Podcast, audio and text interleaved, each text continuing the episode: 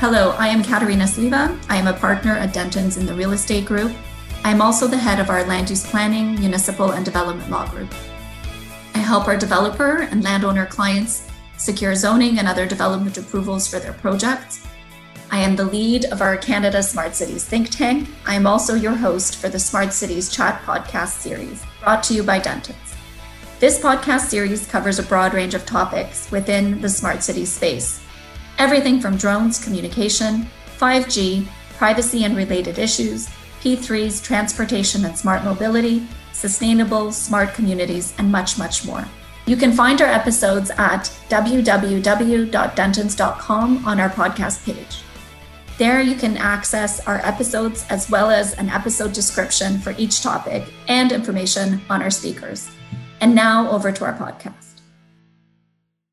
Hello, everyone. My name is Deanna Betley, and I'm an associate with the Land Use Planning and Municipal Law Group. I'm joined today by Kevin Beaudet, who is the director of Midrise at Caivan. Caivan is a developer which was originally based out of Ottawa and now has expanded into the GTA. Throughout his career, Kevin has been involved with very smart and sustainable developments. Thank you so much for joining us today, Kevin. Thanks for having me.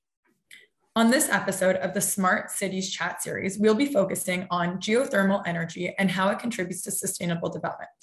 Kevin, could you please provide us with some background on what geothermal energy is? Sure. Uh, so geothermal energy is a green solution uh, where you use the land below the buildings as a giant heat sink. You can kind of think of it like a giant battery where you put the heat into the ground uh, when you're not using it, like in the summertime, and then you extract it during the winter period. So it's a constant system of exchanging heat with the ground. Okay, and that's super interesting. How would geothermal energy contribute to sustainable communities? So the way that it contributes is there's there's a couple different ways, but the biggest one is that you're not burning fossil fuels to create the heat that you would be otherwise using fuel like gas to, to create for the, those heating months. Um, the other thing that it's doing is you're not needing to use as much water for the system. Um, so you are you're already saving the condo a lot of money as well as the, the municipality not having to treat that water. And then you don't need as much of the HVAC system because it's recovering all that heat. So you don't have the same level of heat loss through uh, the geothermal system that you would on a traditional system. Does geothermal energy only apply to condo buildings or is it can it be used in standalone development too? Do you mean like a low rise project? Yes. Um, it's harder in a low rise project. There are some that have deployed it, but more typically it's used on commercial and uh, mid and high rise projects just because you have a larger amount of land and you have more density on the block. So you can make it more economically feasible. What are the impacts of incorporating geothermal energy into developments from a developer perspective and from a consumer perspective? So, from the developer perspective, um, there's a couple different ones. Uh, there's there's a marketing perspective, obviously, because you're using a green technology, and, and there's a lot of consumers starting to look for that as part of the development that they want to live in. Uh, there's also the the critical one, which is money. So there's a cost avoidance because you don't have to build as much of the mechanical penthouse and you don't need as much mechanical equipment sitting on the building. So you have the cost avoidance of building that. And then you also have uh, either the reuse uh, of that space or you can deploy it as, a, as just, you know, you just don't need to use it anymore for a mechanical penthouse. Would you recommend that developers incorporate geothermal energy into their projects? I would say it's needs to be evaluated on a case by case basis for each project, but uh, it's definitely a system that I think has a lot of viability to to each project, and you should definitely consider it um, if you're looking at a large enough project. Right. Are there any projects that you're currently um, involved in that are not confidential that you can speak about that have incorporated geothermal energy and what the impacts have been? Yeah, so right now we we have uh, the Saw-Whet condos in Oakville, Ontario, um, where we are going to be deploying our geothermal. We're just waiting on our permits that we uh, can start drilling.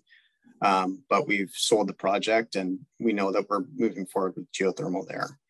Um, the way that we chose to redeploy uh, the space that would have otherwise been mechanical penthouse is we have built a, a, green roof and we've used it as exterior space, both common amenity as well as private rooftop spaces.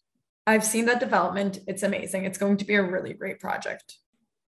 Do you know of any other municipalities that have been incorporating geothermal energy or that are thinking of incorporating geothermal energy? Yeah, so in addition to our project in Oakville, there's several other projects in Oakville um, that are also using geothermal. Mississauga is looking at it as well as District Energy, and Toronto is also being uh, quite forward with trying to get geothermal and district energy used as much as possible. I know we had previously spoke about the Toronto geothermal permit. Would you be able to elaborate more on that? Yeah. So what Toronto has just recently done is they've created a geothermal specific permit. And the purpose of that is to try and create a guideline that's more easily understood by both the developer and the consultant team, but also by the municipal reviewers so that the process can move forward in advance of the rest of uh, some of the underground and the, the main building permit.